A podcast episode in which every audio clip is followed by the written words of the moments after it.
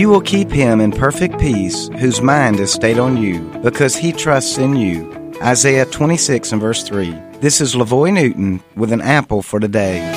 What is the key to maintaining peace through a world full of trouble and sorrow? The key is to keep our mind focused on the Lord. It's easy to get overwhelmed by the cares and pressures of this life, but we need a constant reminder to keep things in proper perspective. God is that hope that keeps us and has promised to never leave us nor forsake us. I challenge you to cast your cares upon Him today and depend upon His presence in your life to give you the courage to face the challenges that this day may bring. Set your mind and heart upon Him today, and then aim to keep Him at the center of your focus. Let's pray. God, we need you today and every day. Forgive us when we get overwhelmed with the pressures and problems of life. Please renew us with your peace and presence. An Apple for Today is a daily word of encouragement by pastor and author Lavoy Newton. More resources and encouragement are available at anapplefortoday.com.